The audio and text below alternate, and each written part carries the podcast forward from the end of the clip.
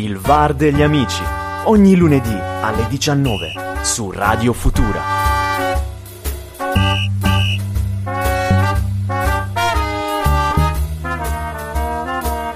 Futura.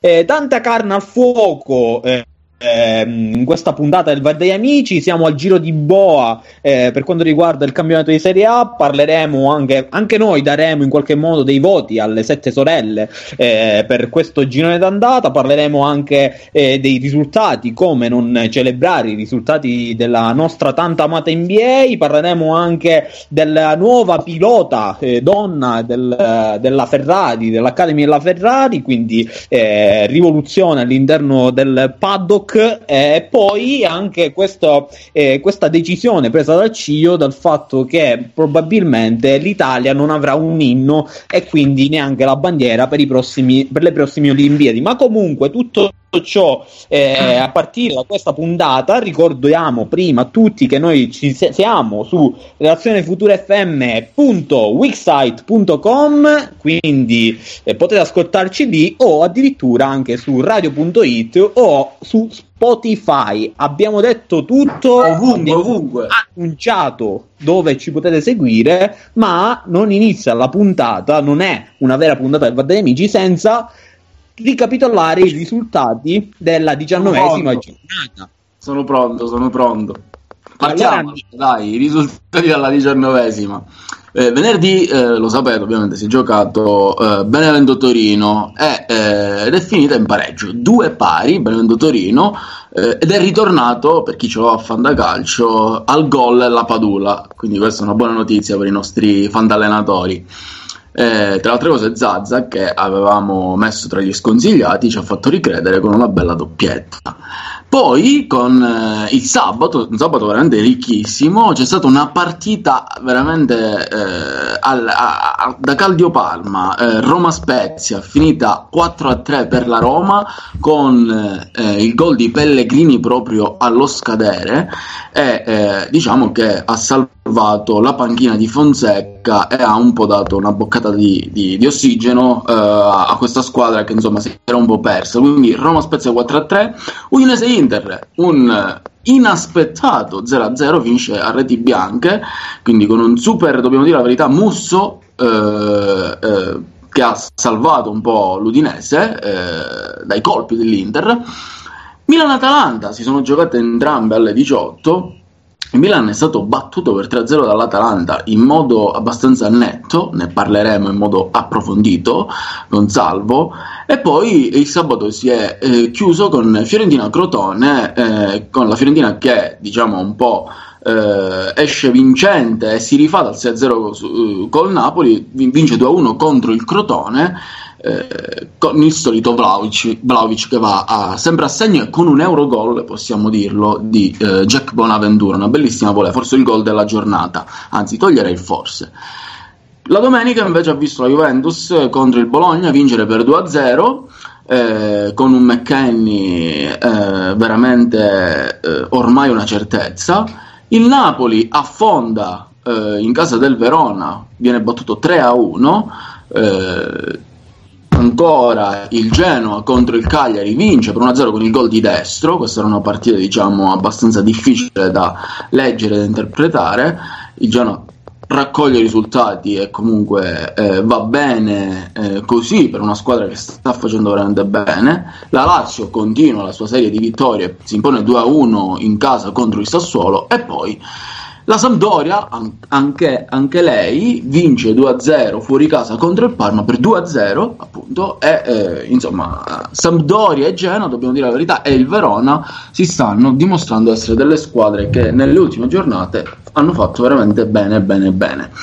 Eh, dico un attimo soltanto per, eh, per, i nostri amici che ci ascoltano la classifica con il Milan che comunque rimane in testa a 43 punti l'Inter non riesce all'aggancio eh, quindi eh, 40, con 41 punti è al secondo, al secondo posto Milan campione d'inverno per quello che vale. La Roma invece con questa vittoria eh, sarà a 37 punti anche la Juventus a 36 con eh, l'Atalanta, che veramente ormai eh, è una certezza ritrovata, Napoli e Lazio 34 punti. Questi sono i risultati, tutto quello che è successo nella diciannovesima giornata di Serie A, quindi Milan campione d'inverno perché da domenica riparte il girone di ritorno. E eh, col Milan campione d'inverno, l'Inter eh, che segue, c'è anche al terzo posto la Roma, quindi io direi di partire proprio ehm, riguardando la nostra analisi dalla, dalla Roma, dai giallorossi che in settimana avevano perso proprio con lo Spezia in Coppa Italia 4 a 2 poi eh, sarà un 0-3 a tavolino e adesso, eh, adesso eh, ovviamente sabato vincono 4 a 3 per il rotto della cuffia. Grazie a, eh, grazie al capitano Pellegrini che regala i tre punti importantissimi a, a Fonseca. E quello che mi viene in mente è se tutta questa, come dire, questa, eh, questo problema eh, spogliatoio, visto le condizioni di Zeco che non è stato convocato per la partita con lo Spezia, eh, tra l'altro Fonseca aveva dichiarato che aveva preso una contusione, aveva preso una botta, però alcune notizie che traperano dal, dall'interno dello spogliatoio della Roma eh, mh, dicono che magari c'è stato un eh, battibecco tra proprio Zeco e il tecnico Fonseca. Mm-hmm. Ecco, la, la, quello che penso è che se eh, ci sono questi rumors che vedono Zeco lontano dalla, dalla, dalla Roma, ci potrebbe essere un altro caso Papu Gomez eh, all'interno della, della società Roma. Avete capito il senso? Lo so, secondo me io spero di no perché perdere un altro giocatore come Zeco sarebbe grave e dannoso per la nostra Serie A, anche se Zeco non so fino a che punto potrebbe andarsene all'estero ma comunque per la Roma sicuramente è un, una perdita importante, anche se Borca Majoral ha dimostrato che sa fare benissimo il vice Zeco, anzi non chiamatelo proprio vice Zeco. No, infatti ti volevo dire proprio questo, nel senso che eh, prima di magari cercare di interpretare questa situazione un po' ingarbugliata, comunque la Roma ha risposto eh, eh, contro, ha giocato diciamo una buona partita contro un grande Spezia, non c'è anche da dire questo, perché lo Spezia comunque si è dimostrato sia in Coppa Italia sia in campionato essere veramente una squadra rognosa, soprattutto nella fase diciamo, di recupero palloni e anche nella gestione a centrocampo della palla. Una squadra veramente difficile da uh, fisicamente reggere. Poi Borca Majoral finalmente si è svegliato, nel senso che eh, ha preso in mano le redini del, dell'attacco, eh, facendo anche due bei gol. Eh, poi che dire, eh, la Roma eh, in termini di qualità sulle fasce non gli manca perché Pellegrini a sinistra e Cardorp, sulla destra insomma hanno fatto il loro sporco mestiere e c'è questo ragazzo che è Pellegrini che insomma eh, si è messo la fascia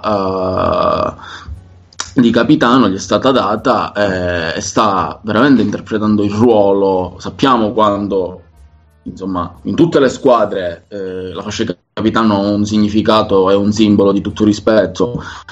Ovviamente quando parliamo di top club forse assume diciamo, una connotazione ancora maggiore, Pellegrini si è dimostrato essere veramente un leader. E quindi che dire sul caso Zecco? Io non credo che sia possibile fare un parallelismo con il Papu Gomez, perché? Perché mi rifaccio una dichiarazione di, di, di Mr. Gasp in cui lui appunto diceva che i problemi nacquero a suo tempo eh, diciamo per una questione legata alla composizione, alla struttura della squadra, problemi di natura tattica. Eh, logicamente pot- potrebbe anche essere una copertura, magari c'erano dei, degli scondenti, dei malintesi proprio a livello personale, questo sono, sono dinamiche di spogliatoio che difficilmente poi vengono fuori, quantomeno all'inizio. Per quanto riguarda Zeco, secondo me lui le sue occasioni le ha avute, però non le ha sfruttate, cioè io credo sia una questione legata ai, alle performance del giocatore. Questo, questo tipo di questa serie negativa di, di, di, diciamo che è, ha fatto una bella somma, ecco, poi è sfociata in, un, in problematiche eh, ovviamente con il suo allenatore, con la squadra e eh, adesso io non so se andrà via, difficilmente secondo me andrà via a gennaio però se continua così eh, probabilmente se ne va a giugno e quindi eh, insomma Borca Majoral ha fatto una bella partita contro lo Spezia però ovviamente una rondine non fa primavera Zeco è stato un giocatore veniva dal City, insomma, un giocatore veramente determinante per la Roma. Io credo sia legata proprio a una, una, questione personale sua, perché quando ha giocato non ha inciso come, eh, come ci aveva abituato in passato. Sì, Penso questo, questo. questo, è vero, questo è vero. Zeco, eh, tra l'altro, aveva fatto una, la prima stagione, se non sbaglio, alla Roma veramente orrenda, orribile.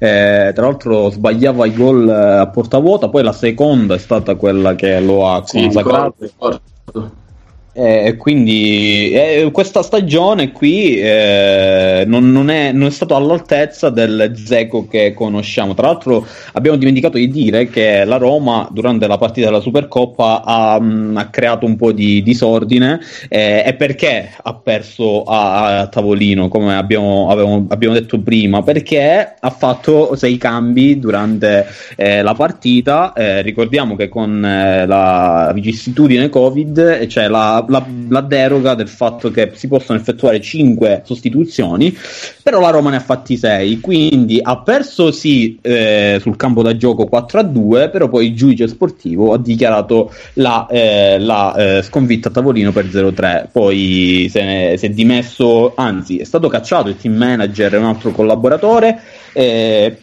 però questo non ha scaffito, diciamo, eh, tanto il, eh, lo spogliatoio della Roma solo col pensiero di Zeco, nel senso che poi comunque la, la Roma ha vinto per 4-3 e siamo tutti felici e condetti. Però se la Roma avesse pareggiato, addirittura perso contro lo Spezia, chissà se Fonseca sedeva ancora sulla panchina della Roma. Questo non Ma lo potremmo... sai, non credo nel senso che comunque mm, è sempre la Roma, quindi eh, perdere due volte con lo Spezia dopo che perdi anche il derby forse sarebbe stato un colpo di grazia, ecco.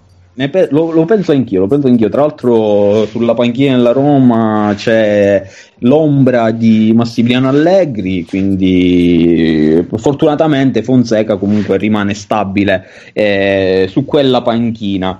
E, ehm, mh, sulla, panchina del, sulla panchina ci sta comodo, anzi di più, eh, però prima di passare al, ai campioni d'inverno abbiamo dimenticato di dare la, un voto anche noi ci vogliamo sbizzarrire con uh, i voti, diciamo, del primo mm. quadrimestre, ecco. Un voto Ma... alla Roma. Tu che voto daresti alla Roma?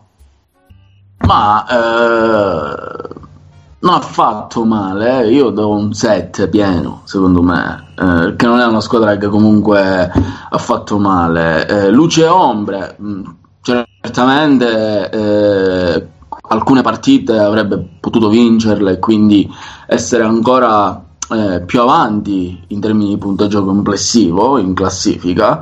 Eh, non è il Napoli perché il Napoli è una squadra diciamo con diciamo, in stato confusionale, ecco, diciamo così. Però, eh, perché anche la Roma a volte ecco, stecca con le grandi, e lo ha dimostrato anche quest'anno, però nel complesso, secondo me, anche per, la bella, eh, per, per il bel filotto di vittorie in, in Europa League, io penso cioè per quello che vale do un 7, ecco, per come la vedo io.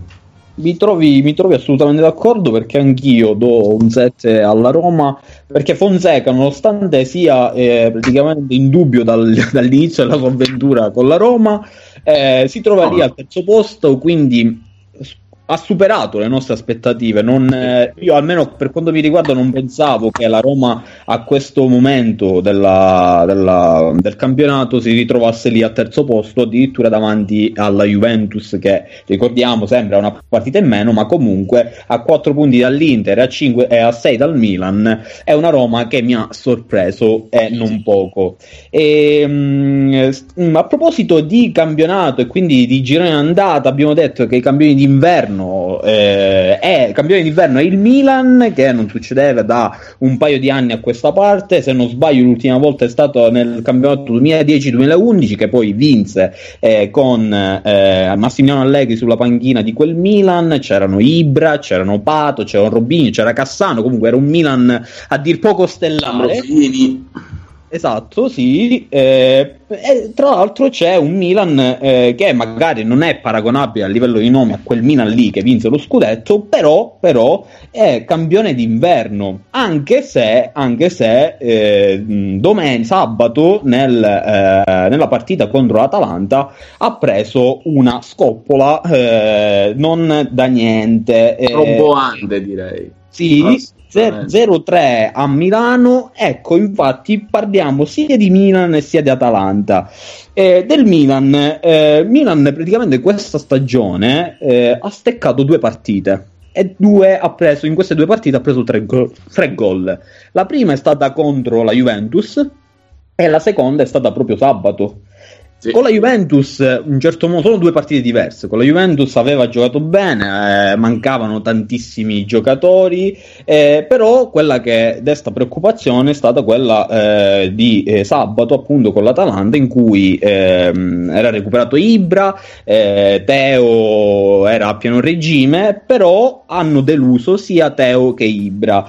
Eh, quello che vorrei, eh, vorrei, sapere da te eh, da tutti voi, se la pensate come me, eh, è il fatto che nonostante siano arrivati questi eh, tanti nomi nuovi dal mercato, ovvero Mandzukic, eh, Tomori è arrivato, non, io penso che un po' abbiano destabilizzato l'ambiente, nel senso che eh, per quanto mi riguarda, i giocatori che dovevano subentrare dalla panchina, mi riferisco a Brian Diaz per esempio, mm-hmm. eh, avevano più responsabilità. Il fatto di prendere questi giocatori d'esperienza, ovvero Mandzukic, uno su tutti, ha un po' tolto quella responsabilità a questi giocatori nuovi e, e giovani e, e quindi eh, siano, un po più, siano un po' più morbidi nel giocare Magari questo a lungo andare potrebbe creare qualche problema, secondo te? Guarda, mh, mm, allora, non è una, un'analisi che non condivido, anzi la condivido, eh, però dove secondo me, ecco, dico la mia, eh, il fatto di prendere un giocatore come Manzukic, magari ci saranno stati, ovviamente Manzukic ha un contratto di sei mesi con la possibilità di rinnovare per un altro anno, eh, quindi comunque un giocatore di grandissima esperienza, un vincente. Eh, potrebbe far bene eh, allo spogliatoio, cioè magari in qualche modo riuscire a mescolare per bene quello che è l'esperienza e eh, quella che è invece l'inesperienza, cioè eh, giocatori comunque di grande talento, di un, di un, certo livello che si devono ancora fare. Ehm, secondo me l'Atalanta, cioè il Milan ha perso l'Atalanta, poi Manzukic è arrivato su, cioè è arrivato l'altro ieri si può dire, quindi magari non ha neanche con- non la condizione fisica per, per, giocare, lo sa questo.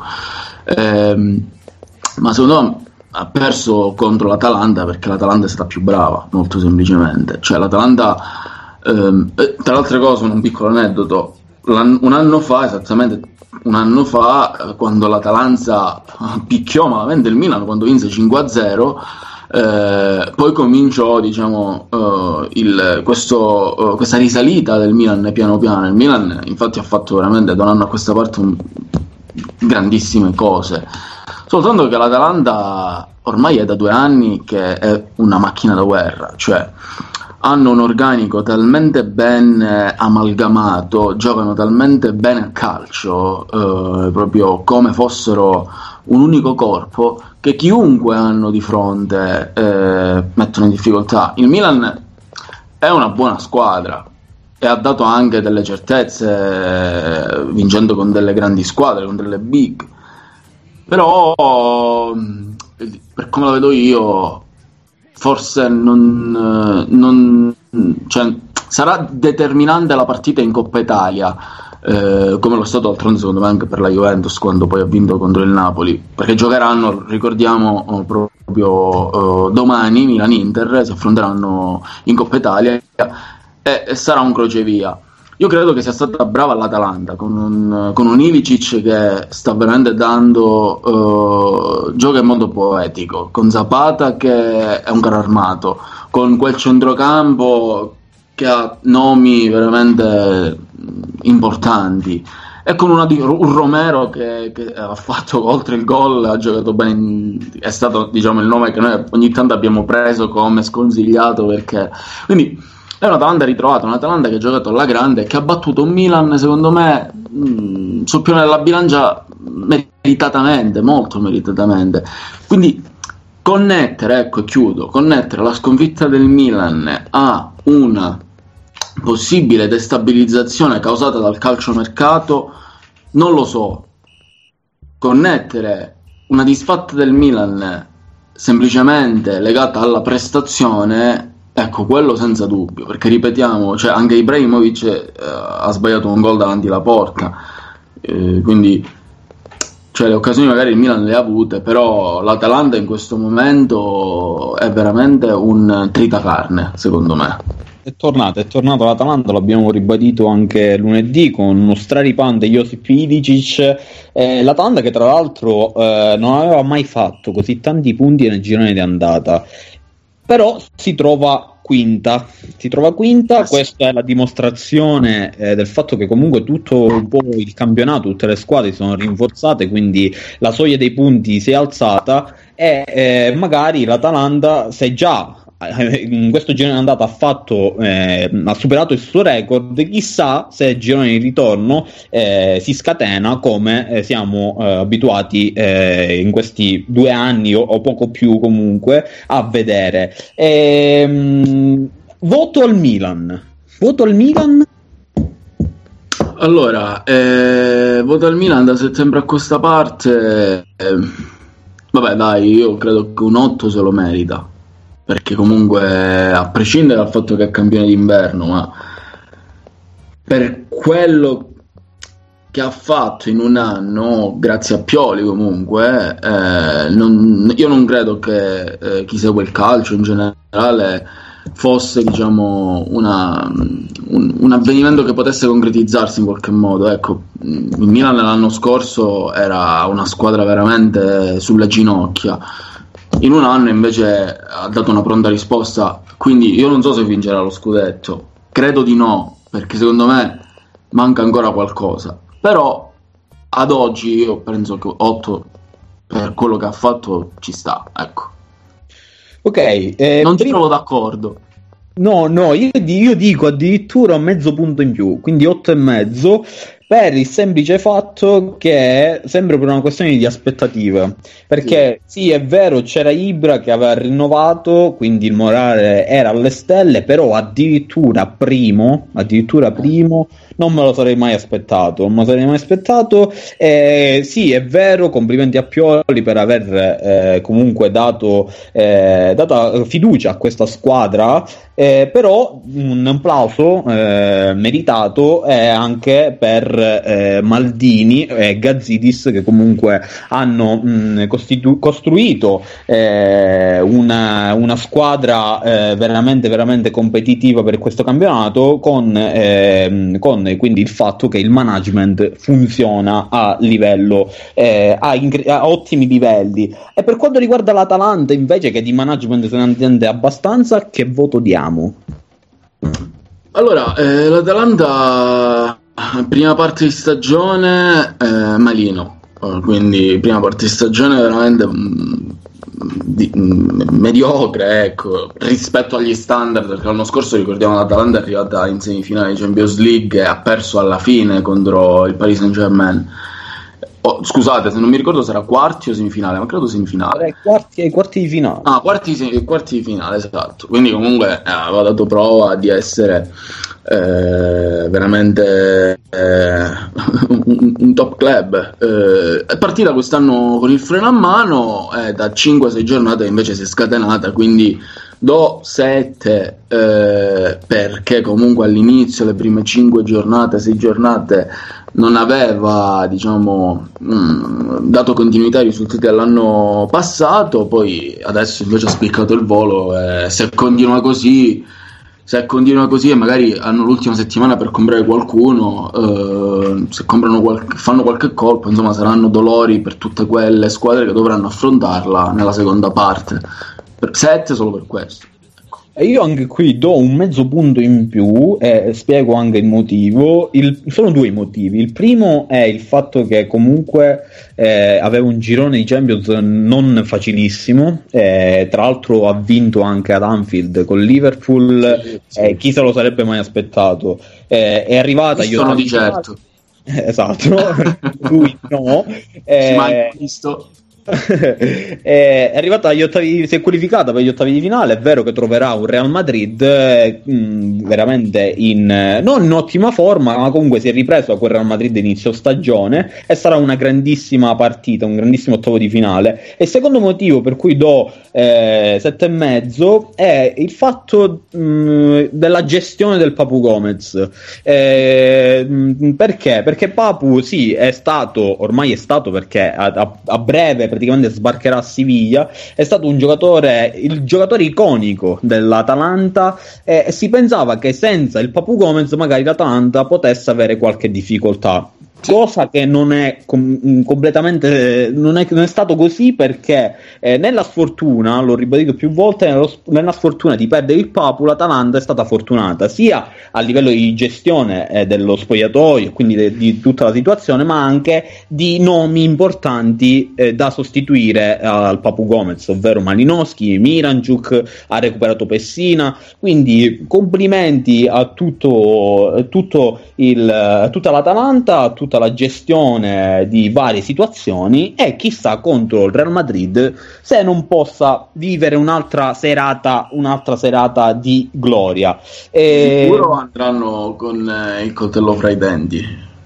Quindi sì, su questo di sicuro, sì, di sicuro sì, e sarà una partita forse una delle più belle del, eh, degli ottavi di finale. C'è anche Lazio Bayern Monaco, eh, c'è, anche, mh, mm, c'è anche Atletico Madrid Chelsea. Comunque ce ne sono tante partite, tra cui Lazio, eh, tra cui Atalanta Real Madrid è una di quelle. E, ehm, mh, prima di poter andare avanti quindi eh, parlare, eh, continuando a parlare dell'Inter e delle altre, e delle altre partite, delle altre squadre, eh, noi eh, ci fermiamo per una breve pausa. Perché, perché continua il nostro format eh, linguistico mh, mm, che ha avuto uh, un successo incredibile, spagnolo, russo, cinese, arabo, ne abbiamo di tutte, di, di tutte e di più e come ogni lunedì continua eh, la nostra conoscenza con la lingua spagnola, che è una grandissima lingua, e eh, come eh, nuova puntata di spagnolo abbiamo ser contro es versus star, due verbi spagnoli e chi, se non la nostra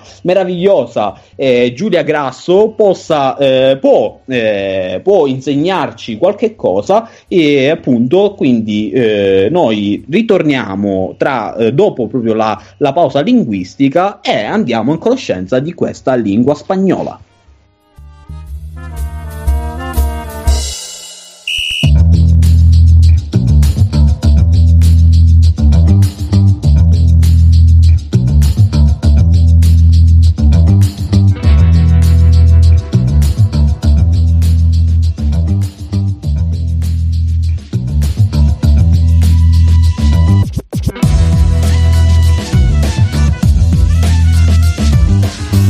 Ciao, sono Piero e ascolto Radio Futura. Futura. Radio Futura. Hola chicos, ¿cómo estáis? ¿Cómo? ¿Aún no habéis descubierto quién soy? Vale, repito, mi nombre es Julia y estoy muy feliz de poder explorar con vosotros algunas peculiaridades del español. No ragazzi, se ve lo state domandando, non sono impazzita. Ho solo pensato che alla terza puntata sarebbe stato figo iniziare in lingua ed anticiparvi l'argomento di cui andremo a parlare oggi.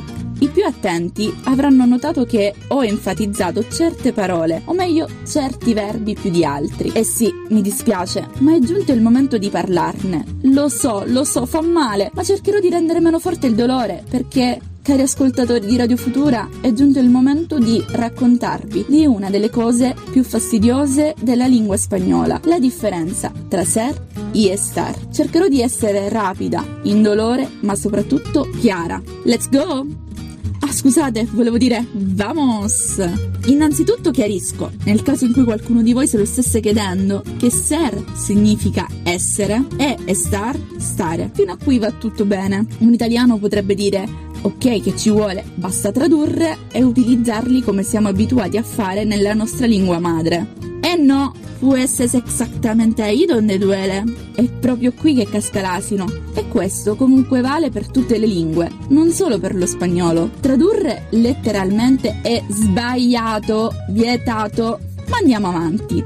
Il verbo ser viene utilizzato in spagnolo per indicare possesso, appartenenza, caratteristiche o qualità di qualcosa o di qualcuno che sono per lo più permanenti. Infatti, io soy Giulia, io sono Giulia, il nome non cambia nel tempo. Questo ci fa capire che se la permanenza è espressa con ser, la temporaneità sì, proprio con estar.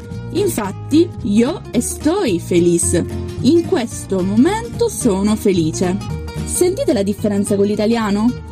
Per rendere meglio l'idea, ricordate il famoso estoy imbarazzata della primissima puntata? Beh, in italiano sarebbe sono incinta. Se traducessimo letteralmente, verrebbe fuori una cosa del tipo soy imbarazzata, che vorrebbe dire che una persona sarebbe incinta in maniera permanente. E io direi anche no. Attenzione! È vero che per indicare l'appartenenza ad un luogo utilizziamo ser, quindi io soy de Italia, per dire che sono italiana. Però se dovessimo indicare il luogo nel quale qualcuno o qualcosa si trova, allora il senso cambia, perché io sto in Italia ora. La domanda, per farla breve, è sempre e in este momento? Se la risposta è sì, allora per la maggior parte dei casi utilizzeremo estar. Attenzione parte 2. Perdonatemi, ma sono considerazioni importanti anche per evitare, come al solito, brutte, bruttissime figure. Per esprimere date, giorni, stagioni, periodi in cui un evento ha luogo si usa ser. Per esprimere sentimenti, emozioni, condizioni fisiche, stato civile si usa estar. Ascoltiamo quest'audio di Marica che ci racconta come stava e cosa ha fatto ieri. Hola Julia, ¿qué tal? Ayer era domingo y yo estuve aburrida todo el día. Ieri era domenica e mi sono annoiata tutto il giorno.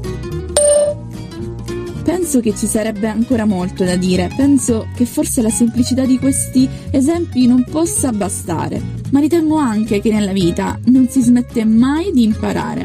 E lo dico io che mastico spagnolo da molto tempo ormai e ancora in certe circostanze fatico con questa abissale differenza. La lingua è questione di tempo, di studio, costanza, abitudine e soprattutto pratica.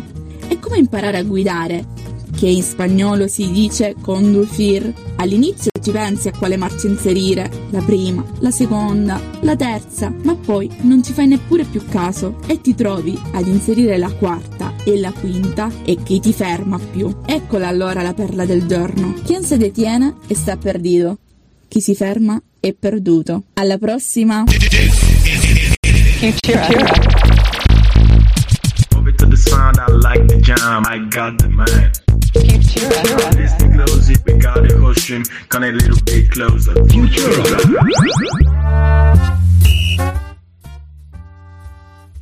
Questo era Ser contro Star, questo è il dilemma, come diceva un noto poeta, questa era la ah. nostra lezione di spagnolo con Giulia e mi raccomando eh, imparate a usarli perché quando finirà tutta questa pandemia chissà se non vi ritroverete in Spagna a dover usare Ser o Star. Continuando con, i nostri, con il nostro programma, con la nostra puntata, abbiamo parlato eh, tantissimo di eh, Roma, Milan, Atalanta Atalanta, ci eravamo soffermati, eh, ci eravamo proprio fermati qui e dovevamo iniziare a parlare di Inter. Inter, eh, che intanto siamo sempre su eh, reazionefuturefm.wixsite.com, quindi se avete qualche dubbio, qualche, se la pensate come noi o non la pensate come noi, scriveteci, siamo sempre qui a disposizione. Inter, Inter che ha pareggiato 0-0 Udine, reti bianche, ehm, un Inter che non sa più segnare, o meglio, non sa più segnare con la famosissima coppia Lula, che da quattro partite che non segnano. Quindi Lautaro e Lukaku a secco di gol da quattro partite. Un, fa- un, partite, un fatto veramente strano anche perché comunque Lukaku è il pilastro della, della squadra di Conte. Ma guarda, quando si tratta di Inter e Napoli è difficile anche cercare di mettere sul ragionamento perché Andiamo per ordine, insomma, uh, l'Udinese è stato accusato di fare un calcio estremamente difensivo, però mh, secondo me chi eh, avanza queste accuse eh, insomma, si ridicolizza in quanto l'Udinese è una squadra che punta a salvarsi, a fare bene, eh, l'Inter è un top club che punta a vincere lo scudetto, quindi ognuno eh, diciamo, oh, dimostra le proprie qualità in campo e eh, non è contestabile questo aspetto. Poi, eh, insomma, fare un'analisi. Eh, c'era qualcuno che scriveva, io ho visto gli highlights, eh, due cose sono certe in questa vita, la morte e Lautaro che sbaglia un gol a partita. Ecco, mi viene da ridere, scusate se rido, ma alla fine eh, siamo spontanei ed è bello così, mm, perché comunque Lautaro, dopo l'errore del, del difensore ludinese, non mi ricordo chi era, era davanti al Musso da solo e Devo dire la verità, cioè il tiro non era poi neanche troppo centrale, Musso è stato veramente bravissimo, però insomma un giocatore come lui a tu per tu puoi angolarla diversamente, quindi in qualche modo eh, anche Hakimi ha avuto una grandissima occasione dopo aver fatto un bel cost to cost, le occasioni l'Inter l'ha avute, meritava di vincere, no, la palla non è entrata in porta. Forse chi è mancato di più rispetto a, a Lautaro, un pelino, è stato Lukaku, un po' opaco, eh, è solito anche Vidal, perché Barella ha fatto la sua prestazione, eh, la difesa anche. Barella stava facendo un gol che se quel pallone entrava, quel, quel, quel tiro di destro al volo, eravamo qua ad applaudirlo. Ma Vidal è un po' ecco, un punto interrogativo perché fa la sua partita, però non, non garantisce alti giri sempre, come ha dimostrato la Juventus. Forse manca un po' questo anche all'Inter. Sai il fatto che un po' è esploso anche Conte contro l'Albi. Pietro Maresca, ci sono state eh, diciamo polemiche, eh, lui adesso rischia, se non mi sbaglio, due o tre giornate, eh, quindi diciamo, ecco, io un po' il sorriso perché una rissa è stata questa partita, perché l'Inter veniva da un 2-0 contro la Juventus, insomma, era la partita per agganciare il, il Milan. Eh, però fallisce questo slot e, e, e, di conseguenza di chi è la colpa? Cioè, l'Inter quest'anno è veramente difficile da interpretare perché magari ti fa quella partita che dici vabbè è lei la pretendente, la numero uno, poi te ne fa un'altra contro una media piccola squadra che pareggia o vince magari 1-0 e allora cominciano a sorgere i dubbi. Eh, di chi è la colpa? È difficile, veramente molto difficile. Sicuramente Conte fa il suo mestiere come tutti gli allenatori e la squadra prepara la partita durante la settimana e mette i giocatori che ritiene eh, opportuni poter effettuare e disputare una, una buona partita. Poi i giocatori entrano in campo e devono segnare, quindi giustamente, e questo è sempre stato il classico dilemma eh, del calcio, cioè conta di più la preparazione, l'allenatore, la tattica oppure la prestazione de- dei giocatori dentro il campo, dentro il prato verde, bellissimo, quando ci manca andare a fare una partita anche a noi. Eh, non lo so, non saprei dire, so solo che l'Inter certamente è una pretendente al titolo, eh, perché è l'Inter. Però se poi pareggi 0-0 con l'Udinese, di conseguenza corrissa finale da WWE, ovviamente verbale, eh, in qualche modo qualche dubbio sorge. Io non saprei trovare una risposta in modo molto, cioè in modo definitivo. Tu che pensi, Salvo? Io vorrei partire subito con il mio voto da dare all'Inter, poi mi dici il tuo. Io Vai. il voto che do all'Inter è 6, 6 barra 6 e mezzo. Perché 6 ah, barra 6 e mezzo? Perché e all'inizio della nuova stagione, che ricordiamo è iniziata a settembre, Conte ha ricevuto praticamente tutti gli acquisti che voleva, eh, ad eccezione di Candema, poi è arrivato Vidal, che comunque ha compensato. Come aspettative c'era, il, eh, c'era quella di eh, dover essere comunque l'antagonista eh, d'eccezione d- della Juve, della Juventus. E tra l'altro, ehm, tra l'altro, l'Inter è stato inserito in un girone di Champions League dove sì c'era il Real Madrid, ma che comunque eh, probabilmente non dico era superiore, però, però sicuramente se la poteva giocare. C'era il, Monge- il Borussia Mönchengladbach e c'era lo Shakhtar Donetsk. Ecco, l'Inter, come sappiamo, non si è qualificata né per gli ottavi di eh, Champions League e neanche è arrivata ai sedicesimi di Europa League, quindi è arrivata quarta nel girone e quindi già a dicembre era fuori dall'Europa.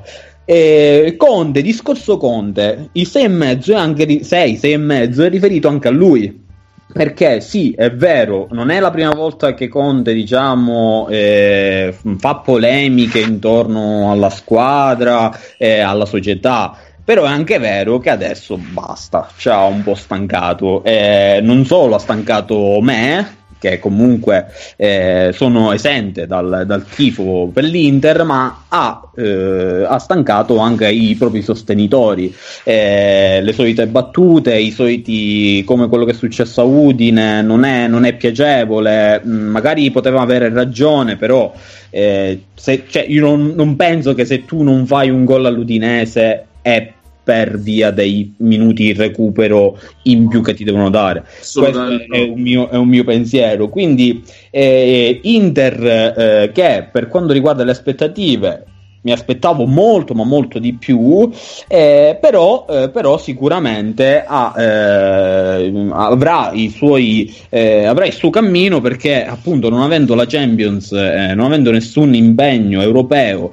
da febbraio in poi eh, potrebbe essere favorevole, favorevole perché comunque tutte le altre squadre che sono prima ovvero il Milan e dietro l'Inter ovvero Roma, Juve Atalanta Atalanta sono in Europa e quindi potrebbero, eh, potrebbero eh, essere penalizzate dall'impegno di Coppa. Una cosa che vorrei anche eh, sottolineare è il Lukaku, è Lukaku, è il problema Lukaku, problema tra virgolette, perché Lukaku, sì, fortissimo, un attaccante eh, importantissimo per Conte, però, però quando ci sono le grandi partite e mi riferisco magari a eh, Juve, Milan o anche i Champions stesso con Real Madrid, eh, sia andata che ritorno, eh, non è mai decisivo, nel senso che eh, un attaccante così grande e grosso come lui eh, un po' ho la sensazione che un po' sparisca in partite veramente eh, decisive. Non, non, vorrei aprire ora una polemica con i sostenitori di Lukaku perché non sto dicendo che è scarso, anzi è un pilastro della, della squadra di Conte, si appoggiano, l'abbiamo vista, eh, le, le, vediamo le partite, eh, Conte ha un modo di giocare eh, prettamente su Lukaku, però, però, è anche vero che eh, nonostante i suoi gol, eh, i suoi gol, che sono ben 12 questa stagione, è sempre mancato nelle occasioni importanti. Mi viene, i, mi viene questo da dire. Quindi, totale, complessivo, voto complessivo all'Inter è 6, 6 e mezzo, dai, 6 e mezzo. Ma eh, io non ho molto da aggiungere rispetto alla, all'analisi che hai, che hai, fatto. Infatti, direi che l'Inter per me vale solo 6 come, come punteggio. Perché mm, non tanto in campionato perché comunque eh, ha fatto il suo percorso ecco. Eh, comunque battere anche la Juventus eh, è eh, sintomo o, sin- o comunque è sintomatico di una squadra che è attrezzata per ambire in alto. Ma per la uh, figuraccia, dobbiamo dirla tutta, in Europa eh, questo non glielo si può perdonare. Quindi, secondo me, eh, l'Inter, eh, ripeto, ribadisco, è attrezzata per arrivare fino in fondo, non gioca in Europa, non gioca alle competizioni, però in qualche modo eh, questo essere sclerotico che ogni tanto ritorna sia di Conte e poi quindi questo contamina tutto l'ambiente non fa bene Eh, per quanto riguarda Lukaku sono d'accordo con te, secondo me anche Vidal non sta giocando come si ci aspetta da lui. Eh, chi convince secondo me il reparto difensivo, uh, Andanovic è il solito buon portiere, però a volte potrebbe anche lui fare di più. Eh, bene Hakimi nell'ultima fase, bene Barella, però uh, in qualche modo ecco, forse sì, Vidal, Lukaku nelle grandi partite e anche Lautaro di conseguenza convincono di meno, quindi Inter voto 6 nel complessivo. Ci, chi ci rimane delle, delle 7? Chi ci rimane? Ci rimane la Juventus e, e la Lazio, giusto? Juventus, Juventus, Napoli e Lazio. Ah, Juventus, Napoli e Lazio. Allora io direi partiamo dal Napoli, dai, partiamo. partiamo. Partiamo da Napoli. Partiamo da Napoli. Ragazzi, io lo devo dire, cioè, l'ho detto a Salva, ma così ridiamo perché dobbiamo ridere. Uh, anche qui guardavo gli highlights e c'era un ragazzo che aveva scritto peccato perché il Napoli ha giocato bene fino al gol di Losano e lì sono morto alle risate nel senso che facciamo dell'ironia Losano forse è il terzo giocatore ad aver segnato tipo in Serie A 9 secondi e qualcosa insomma eh, pelo più, pelo meno. Eh, però un Napoli veramente che contro un ottimo Verona, un ottimo Verona. Il Verona è lì ottavo nono posto a 30 punti. Eh, un Napoli irriconoscibile, nel senso che è come se eh, avesse mal digerito la sconfitta in Supercoppa contro la Juventus e di conseguenza mh, mm, in qualche modo ecco fin dall'inizio della stagione l'ho sempre detto, è una squadra in uh, stato confusionale molte volte, cioè nel senso che soffre moltissimo eh, di massimi e minimi, eh, di picchi, cioè vince 0 con la Fiorentina, poi due, due, due partite perse. Eh, di conseguenza anche qui come l'Inter è un po' difficile tirare le somme. Ovviamente il Napoli quantomeno ha l'Europa League, eh, giocherà in Europa League ai sedicesimi, ehm, però eh, anche dal Napoli si ci aspettava di più. Non voglio commentare molto la partita, bravo il Verona che sta facendo una buonissima seconda parte di, di, di, di stagione, eh, quantomeno relativo al primo semestre, mettiamolo così, eh, perché non c'è stata molta partita. Ecco, uh, sono mancati un po' tutti, un po' tutti i singoli, però nel complesso è una squadra che anche qui ha veramente un attacco atomico.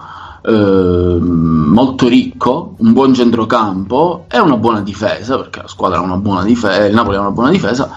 Però non lo so, non so se è un problema di uh, messa in dimora dei giocatori e quindi di, di, di, di come si chiama? Pardon, eh, di modulo, di modulo eh, o è un problema legato alle prestazioni, alle performance dei singoli. Sta di fatto che buh, eh, discontinuità, la parola che secondo me un po' sintetizza e eh, aggettivizza questa squadra è discontinuità. Discontinuità, le cause, ti chiedo anche a te per, per quello che eh, qual è il tuo pensiero? Sono da imputare a eh, alcuni giocatori che mancano, Gattuso, eh, San Gennaro, eh, Maradona, Bonanima, non lo so, perché comunque eh, è veramente un punto interrogativo. Voto a Napoli 6. 6.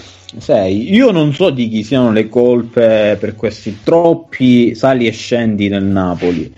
Eh, però eh, sicuramente io sono convinto che non c'è una colpa, però c'è da trovare una, un giusto assetto mentale in tutti i giocatori eh, del Napoli. Eh, su questo Gattuso ci sta lavorando tanto, ci lavora, eh, da, da, ci lavora dall'inizio, eh, quindi prova, sta cercando ancora eh, di lavorare su questo aspetto che eh, non riesce a fare giocare praticamente i suoi giocatori tranquilli. Eh, mi viene in mente uno su tutti, Insigne.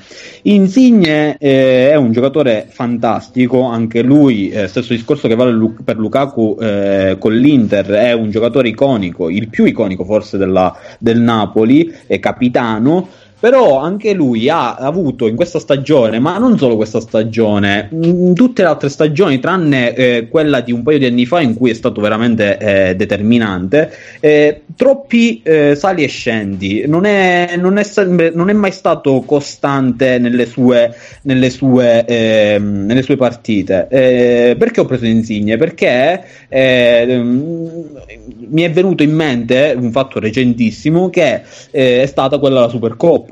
Eh, ehm, tutti noi, pos- tutti i gio- grandi giocatori possono sbagliare i rigori, eh, però per, qual è il, eh, la, la, la, cosa giusta da fare eh, l'ind- l'indomani o meglio l- la partita seguente? Ovviamente svoltare pagina e dimostrare che è stato semplicemente un errore e comunque sei in grado di eh, eliminare dalla testa quel eh, grossolano. Ecco, Insigne questo non l'ha fatto ieri, anzi ha fatto una bruttissima partita, ha cercato eh, con tantissime conclusioni. Il gol, appunto, secondo me, per levarsi eh, di dosso questa, eh, quel rigore eh, sbagliato, però, però mh, sbuffava e allargava sempre le braccia. Quindi un atteggiamento non da capitano e quindi eh, da, da, rivedere. Gattuso, ripeto, eh, in conferenza stampa, in alcune conferenze stampe ha, ha, detto proprio questo: che è un problema proprio mentale, vuole vedere meno eh, braccia che si allargano nel senso di eh, mancanza di rispetto nei, nei, compagni e quindi io spero che il Napoli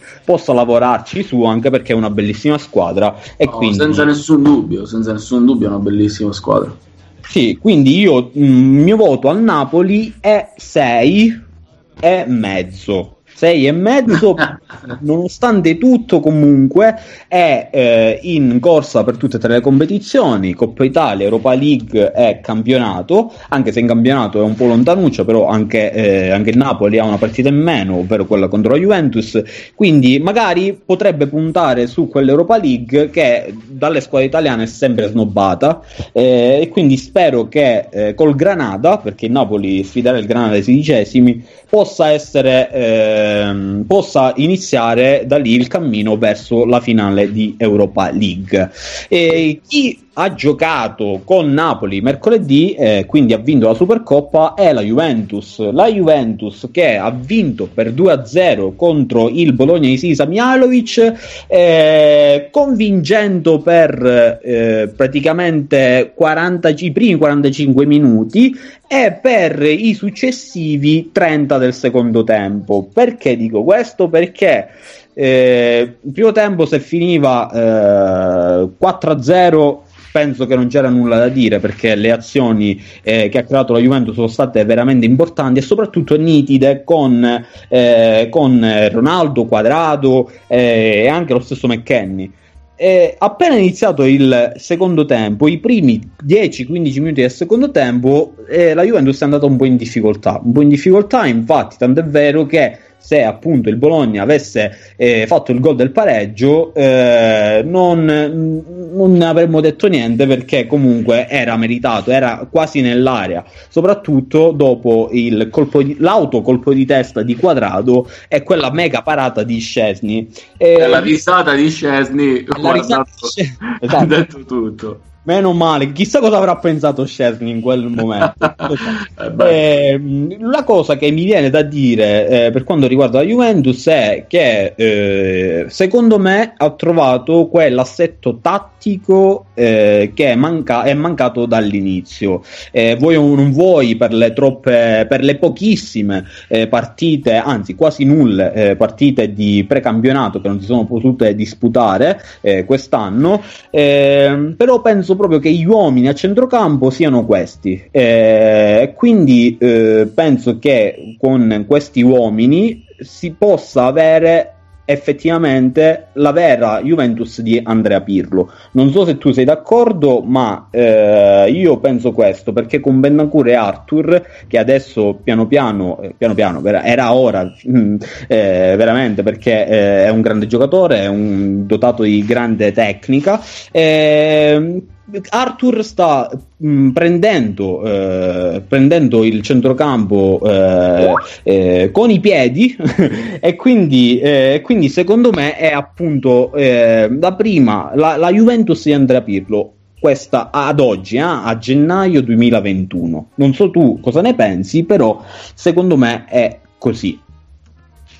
Allora, quello che credo è ehm, è questo, nel senso che la Juventus è una squadra con eh, una maturità ormai consolidata e a volte eh, non manifestata eh, che riesce ad ammortizzare, a fare da scudo vo- in certi casi a lacune prestazionali e quindi tecniche, in altri eh, casi proprio a questioni legate al, um, alla difficoltà di approcciarsi alla partita anche a livello tattico. Cioè, la Juventus ha veramente una struttura societaria e eh, organica paragonabile soltanto in Italia non c'è nessuno come la Juventus paragonabile ai top club a livello europeo. Penso il Real, penso il Bayern Monaco penso, penso beh, il Barcellona adesso sta vivendo una fase un po' concitata della sua storia. Il Liverpool ad esempio mi viene in mente da due o tre anni a questa parte. Quindi e questo che cosa vuol dire? Vuol dire che magari si riesce a portare a casa il risultato, la pagnotta, vincendo i punti non dominando le partite, però in qualche modo eh, avendo in campo dei giocatori che sanno fare bene il loro mestiere e, quest- e questo poi quel- aiuta, aiuta senza dubbio perché come hai detto tu il Bologna comunque anche detta di Mihailovic ah, è un bel Bologna ma non balla cioè sta, il Bologna ha giocato anche la sua partita ha giocato la sua partita fuori casa. Quindi Dov'è che sta secondo me eh, la co- diciamo, un po' il tratto distintivo quest'anno? Perché stanno mancando un po' tanti giocatori, dobbiamo dire la verità. Uh, Delict è appena rientrato, eh, quindi eh, anche lui non ha minutaggio nelle gambe. Eh, vuoi, vuoi non vuoi, eh, Chiellini è grande, ha, quindi non puoi pretendere che abbia la stessa rapidità di 3-4 anni fa. Bonucci idem. Um, il centrocampo, come hai detto tu, cioè Arthur ha fatto una buona partita. Ricordiamo, il gol è stato sporcato, non era un gol pulito, però ha segnato e ha gestito bene il centrocampo. Io da Bentancur mi aspetto sempre di più, eh, non posso farci nulla perché secondo me è un giocatore che ha tutto per diventare uno dei più forti al mondo, però non mi basta la buona prestazione di, eh, di, di McKenny, ad esempio, sono soltanto super felice perché questo ragazzo sta dimostrando che insomma le belle favole possono concretizzarsi. Dall'America con furore, nulla da dire. Voto? Ma è mancato anche Di Bala, devo dire la verità, sempre lì per problemi fisici, insomma anche in termini di prestazione. Ronaldo, lo dirò sempre, è un grandissimo fenomeno, ma non è ovviamente il Ronaldo dello United e del Real Madrid. Voto alla Juve 7, quindi perché? Perché in uh, Champions League qualificata da prima, non puoi che dirgli brava. Uh, in campionato dobbiamo dire la verità, non ha brillato. Eh, adesso, grazie alla disfatta del Milan, al pareggio dell'Inter e alla vittoria col Bologna, si è ricucito lo strappo. C'è una partita da giocare col Napoli che è fondamentale, però non è diciamo una Juventus che ha convinto. Ovviamente c'è stato il cambio dell'allenatore, eh, molti giocatori che ancora comunque devono darsi una svegliata. Siamo a metà del campionato, mi riferisco insomma ai soliti. Ehm, voto 7 perché comunque è la Juventus. Ripeto, la Juventus ha questa caratteristica. Ha una struttura talmente forte a livello societario e di organico che se ne esce dalle situazioni vincendo i punti. È in cassa e poi riesce a emergere. Cosa che nessun'altra squadra in Italia ha. e quindi per questo dico voto 7 perché comunque ottimo, ottimo girone in campionato insomma ni. Io il mio voto è 6 e mezzo. 6 e mezzo perché eh, Pirlo è la prima esperienza in, eh, in, una panchina così importante, anzi la prima esperienza in generale. E, eh, e quindi eh, sì è vero ci si aspettava di più ma non troppo appunto per la prima, eh, per la prima esperienza di Pirlo.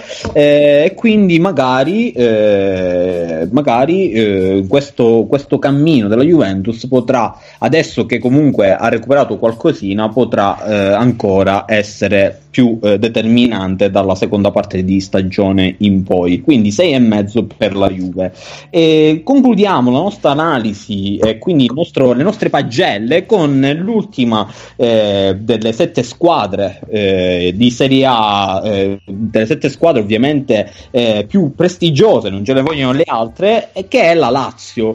La Lazio ha vinto 2-1 in rimonta col Sassuolo nonostante due assenze importanti, ovvero quelle di Luis Alberto centrocampo e di Luis Felipe in difesa. Quindi una Lazio che comunque, nonostante le difficoltà, ne ha avute tante quest'anno, vince, vince e si trova al settimo posto a 34 punti a pari con il Napoli e a due punti in meno da Atalanta e Juventus. Eh, Lazio con il solito giro, eh, speriamo che continua così fino agli europei di eh, quest'estate, eh, solito giro immobile che la risolve praticamente sempre. Quindi eh, ti do anche il voto, a, il mio voto alla Lazio che è un bel 7,5. Perché 7,5? E mezzo perché come ho già detto eh, ha avuto tantissime difficoltà quest'anno. Tra covid tra la situazione tamponi che ricorderai tra eh, infortuni pesanti eh, ha sempre, eh, sempre mostrato grande responsabilità quindi grande senso del dovere a testa alta ne è uscita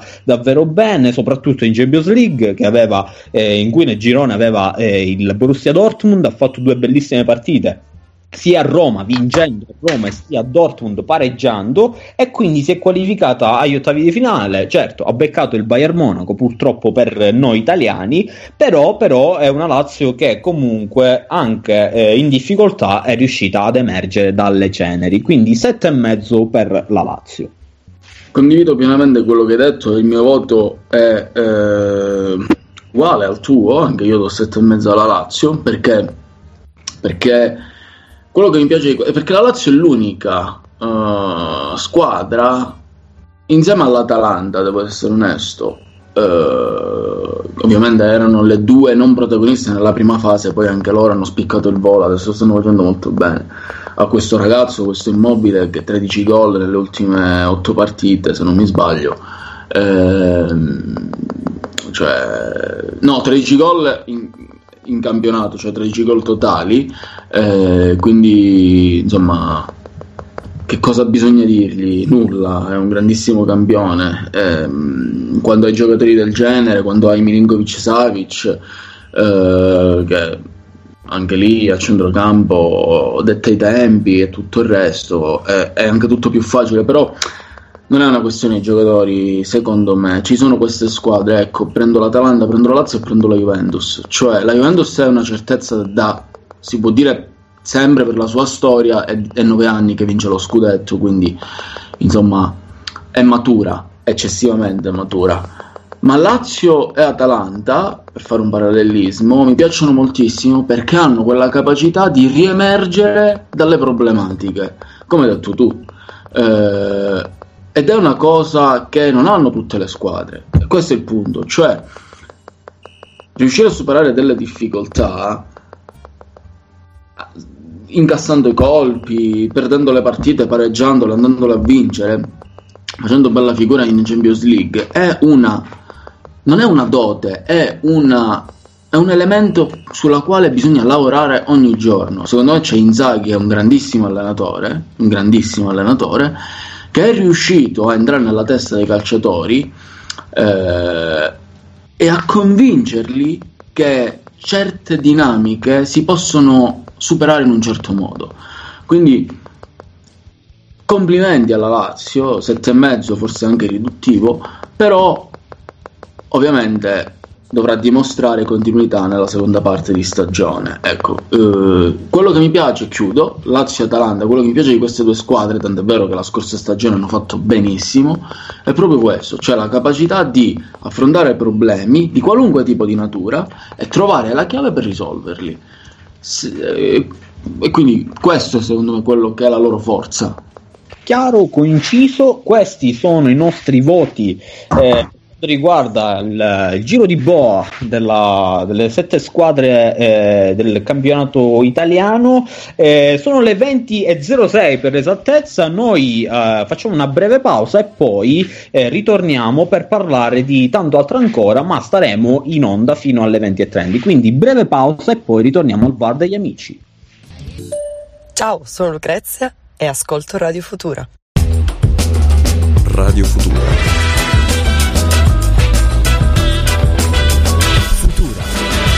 Never before. Il VAR degli amici. Ogni lunedì alle 19 su Radio Futura.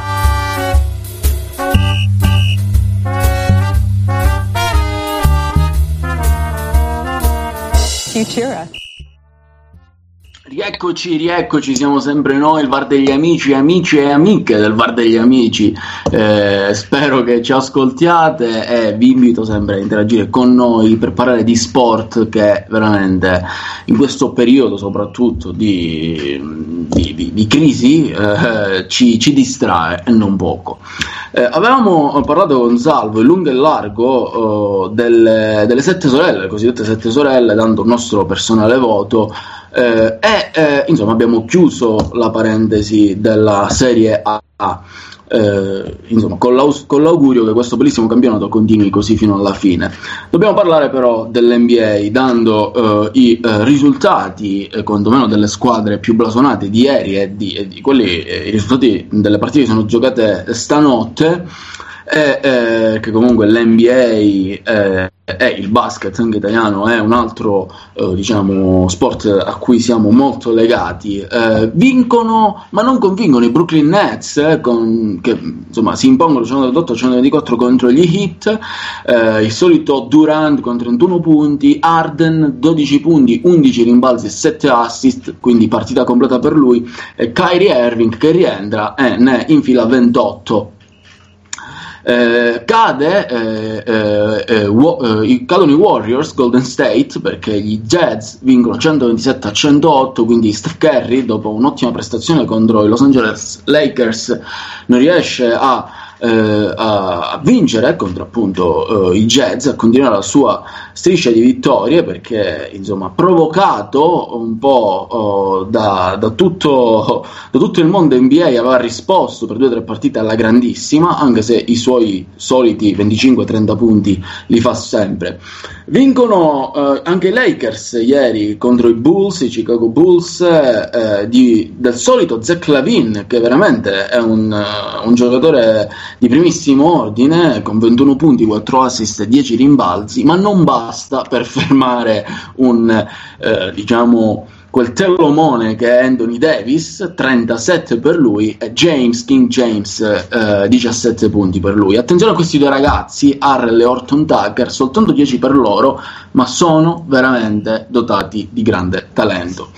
Eh, anche i Nuggets riescono a vincere eh, contro oh, la squadra di, dei Suns di Chris Paul eh, Crowder 21 punti a testa mm, Jokic eh, ne fa 29 e Murray 26 eh, vincono i Raptors di Anu Nobi con 30 punti per lui contro i Pacers per 107 a 102 e anche i Clippers di Leonard e Paul George 34 e 11 per loro contro i Thunder per 108 a 100 stanotte invece i Celtics hanno vinto 141 a 103 hanno dilagato contro i Cleveland Cavaliers e attenzione a, uh, a Brown a Jelly Brown con 33 punti per lui. Uh, veramente uh, un giocatore di, di altissimo spessore.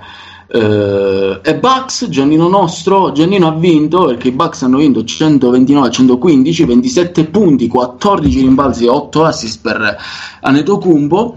con il supporto eh, di, eh, di, di, Middleton con 8, con 8 rimbalzi, 7 assist, 19 punti per lui, vincono anche gli Spurs 121 eh, 100, eh, contro i Wizard che hanno fatto soltanto 101 punti. Insomma, questi sono i risultati un po' in sintesi.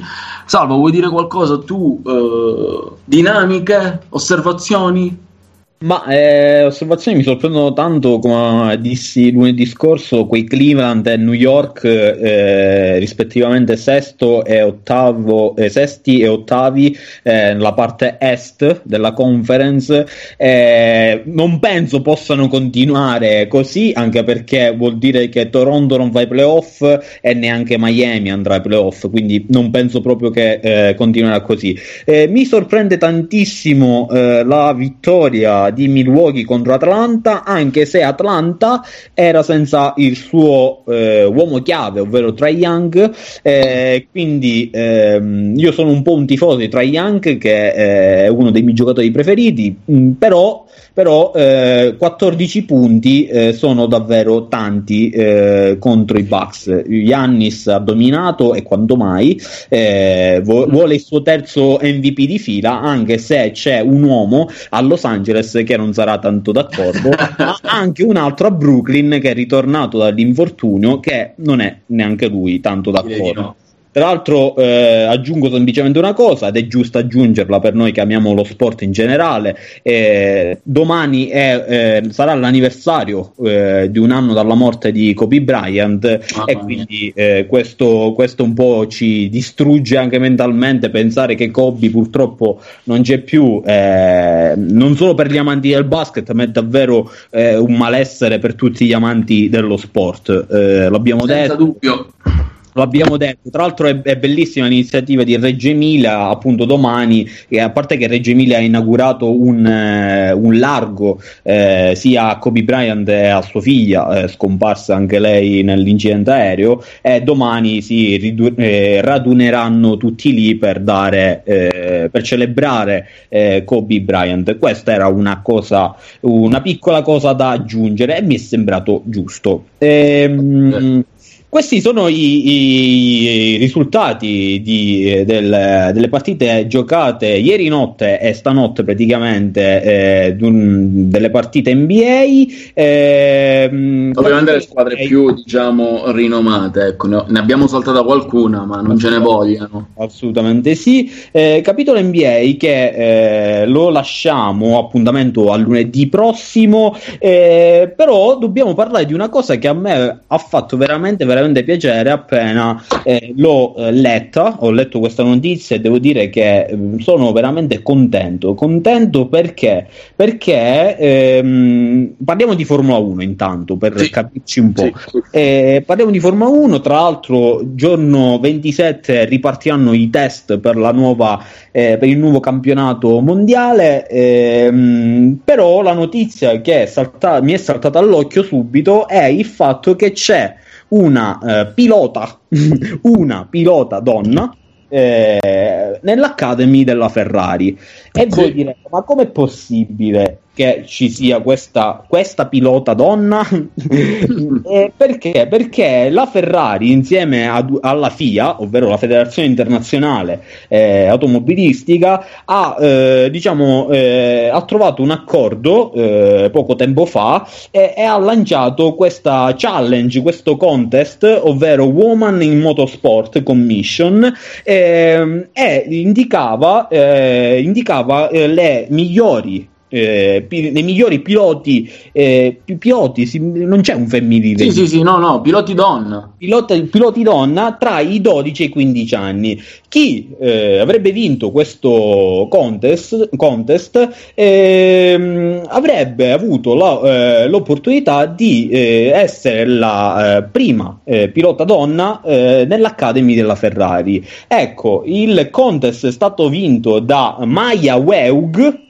si pronuncia così, spero, almeno credo, eh, è una pilota che ha 16 anni, è nata in Spagna eh, da papà olandese e madre belga e quindi ha vinto questo contest. Eh, partirà dalla prossima stagione in Formula 4, che è un, è un campionato, eh, un campionato minore ovviamente, però eh, riparte eh, da, da quell'Academy che ha visto nascere Charles Leclerc e il suo sogno, diciamo, è correre in Formula 1 e vincere con la Ferrari. Questa è veramente una, una bellissima notizia perché eh, nonostante sia uno sport di praticamente soli uomini, è sempre stato così, eh, è bello vedere come eh, sia aperto anche alle donne. Noi siamo pro questa... Eh, Assolutamente questo accordo, quindi queste, speriamo che mh, il mondo della Formula 1 continui così e quindi oltre alla Ferrari si uniscono a questa iniziativa eh, case come la Mercedes, eh, Red Bull, eh, per vedere chissà un domani eh, piloti donne, piloti uomini gareggiare tra di loro. Chi lo sa? Aggiungo soltanto eh, che oltre ad essere questo veramente un messaggio importantissimo e soprattutto non teorico ma molto concreto, eh, a tutte le donne che sognano di correre con, eh, con eh, una macchina in Formula 1, ma anche nel, nei campionati minori, è comunque motivo d'orgoglio, non solo per le, per le, donne, ma ovviamente anche per gli uomini, eh, che eh, è molto anche, dico così, un pensiero eh, diciamo, una breve parentesi, il padre l'ha messa, uh, spinto anche lui dalla passione fortissima, a 7 anni su un kart e da quel kart lei non è più scesa, ora ne ha 16 e come ha detto Salvo il prossimo anno uh, gareggerà per la scuderia Ferrari uh, in uno dei campionati della Formula 4. Quindi quanto è importante, soprattutto in questi sport, un appoggio veramente, mm, eh, oltre che finanziario, ma anche emotivo da parte dei genitori. Quindi se ci stanno ascoltando e che avete qualche genitore ha qualche figlio che ha la passione per i motori, assecondatela se potete. Solo questo volevo dire. So, magari, qui... magari, l'iniziativa verrà anche da parte della MotoGP, magari ci saranno eh, piloti sì, dalla MotoGP, per... ma già mh, per esempio Aprilia eh, eh, crea questi contest per piccoli eh, talenti eh, hanno quest'anno per esempio realizzato un RS250 esclusivamente da pista eh, eh, ad un prezzo insomma interessante per gli amatori e, eh, e si creano proprio anche questi stage. Logicamente sono sport tu lo sai perfettamente in cui anche il portafoglio ha un peso eh, e non da poco direi e non decisamente, da poco. decisamente, invece, invece, oltre a questa bellissima eh, notizia eh, quindi eh, speriamo che sia così anche in futuro c'è una situazione invece che non fa piacere che non fa piacere affatto no? perché eh, l'Italia eh, rischia in modo molto molto concreto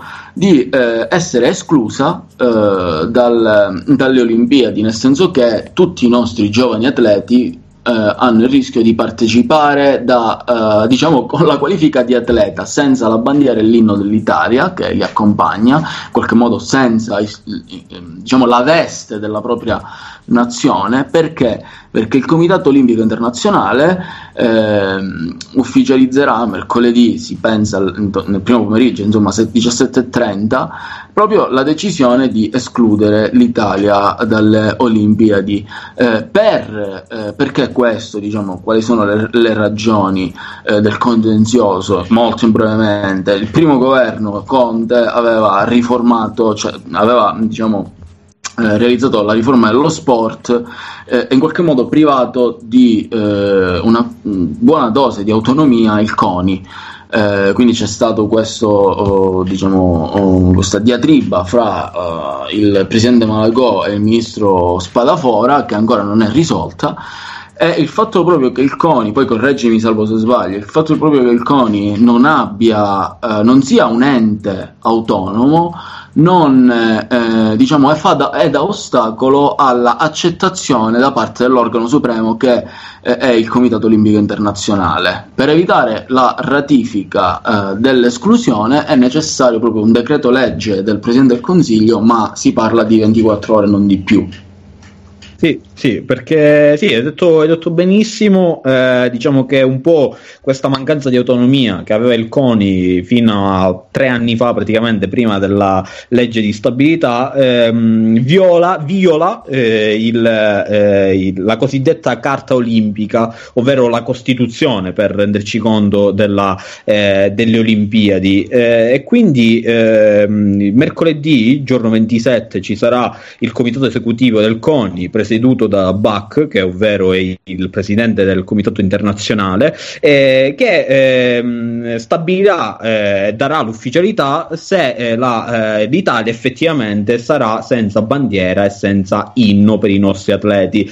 Come si risolve questa, questa, mh, questa cosa? si dovrebbe risolvere con un, un, intervento da parte dello Stato, del governo, per essere più chiari, ehm, che dia, diciamo, faccia un decreto legge legge dove ridia eh, piena autonomia al CONI. Eh, il CONI ha perso autonomia perché è, mh, in Italia abbiamo anche se, eh, Sport e Salute, che è un ente, diciamo, sempre sì, eh, che va a braccetto col CONI, però diciamo eh, eh, ha, ha, ha, ricevuto un'autonomia che ha sorvolato quelle che, quelli che erano i principi del CONI. Quindi mh, ecco perché ha violato la carta olimpica. Quindi speriamo che i nostri, eh, i nostri politici, eh, quindi anche soprattutto il ministro Spadafora, eh, possano eh, risolvere questo problema eh, entro il giorno 27 perché capite bene che se eh, l'Italia non è, ehm, non è alle Olimpiadi con la bandiera e quindi nessun atleta possa cantare il nostro bellino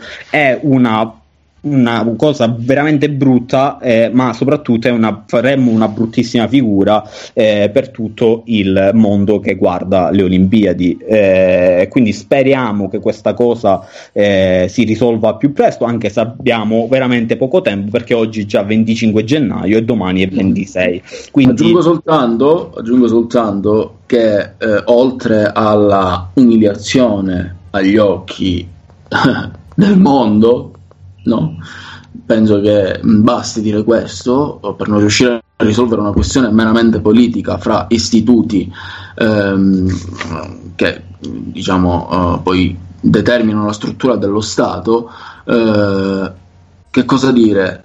Ci sarebbe anche uno stop dei finanziamenti di preziose risorse eh, finanziarie da parte del CEO nei confronti del, del, CONI. E ricordiamo che nel 2026 ci sono i giochi olimpici Milano-Cortina quindi anche sotto quel punto di vista sarebbe veramente un grave danno. Di immagine ma anche a questo di... punto che tra l'altro a questo punto sono a rischio perché se non, dovesse, se non dovessero trovare qualche soluzione mi certo rischia di saltare è per tutto eh, il mondo Italia, quindi anche lo Stato Italia, sarebbe veramente dannoso, anche e soprattutto a livello economico. Tra le altre cose, Conte si pensa proprio che stia salendo al colle per rassegnare le dimissioni, quindi notizia last minute. meglio di così non poteva andare tutto il complesso. Eh, bene, benissimo. Eh, noi, ehm, noi, abbiamo anche un'altra cosa da aggiungere e poi terminiamo questa meravigliosa puntata. È stata veramente una bellissima puntata. E parliamo di uno sport che ehm, sta facendo sempre più piede nella nostra vita, è ovvero quello del calcio a 5. Calcio a 5 perché eh, ricordiamo che noi eh, nella nostra provincia eh, quindi nella nostra città abbiamo una squadra che milita nel campionato di Serie B, girone H di calcio a 5 e, ehm, devo dire che si sta comportando veramente bene perché la squadra è eh, a metà classifica, l'obiettivo era quello di salvarsi per quest'anno visto le pochissime risorse, eh, però, però ehm, la, la, la pronissa, ovvero la squadra di calcio a 5, ehm, questa, questa eh, sera era, di, era eh, in campo contro il Lamezia, eh, una partita eh, difficilissima perché il Lamezia tenta, tenta a fare il, eh, il, salto di categoria e quindi andare in A2. Ehm, la partita, eh, sì, l'inizio della partita era per le 19, chissà forse è finita, aspettiamo i risultati, però era sicuramente una partita da, veramente, veramente importante per la della Pronissa. Eh, ricordiamo che era il recupero della settima giornata, eh, però la Pronissa scenderà in campo eh, sabato a Caltanissetta. Quindi ricordo sempre che potete seguire la partita eh, della Pronissa contro eh, l'Arcobaleno Ispica eh, sabato alle ore 17 sia sul sito, sulla pagina social di Facebook della Pronissa, ma soprattutto la potete seguire in diretta su eh, redazionefuturefm.wixsite.com ovvero il nostro sito perché da lì trasmetteremo la telecronaca della partita.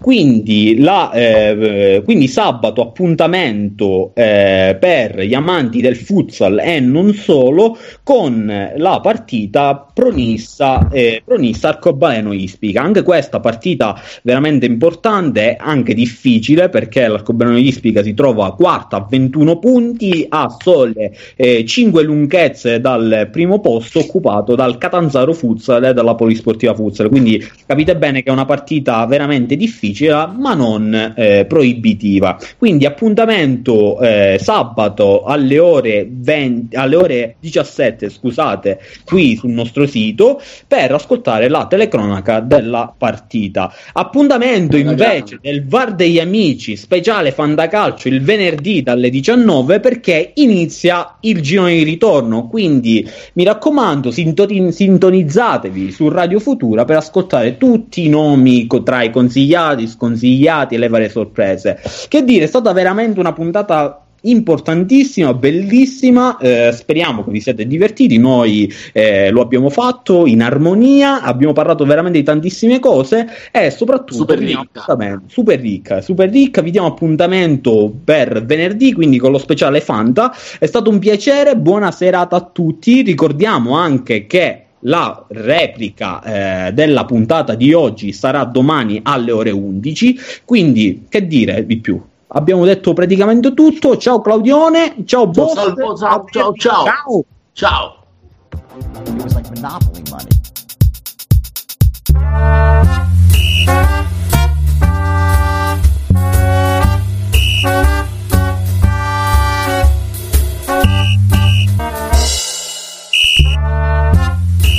Il VAR degli amici.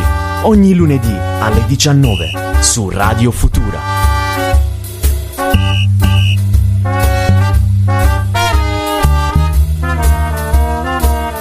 Futura.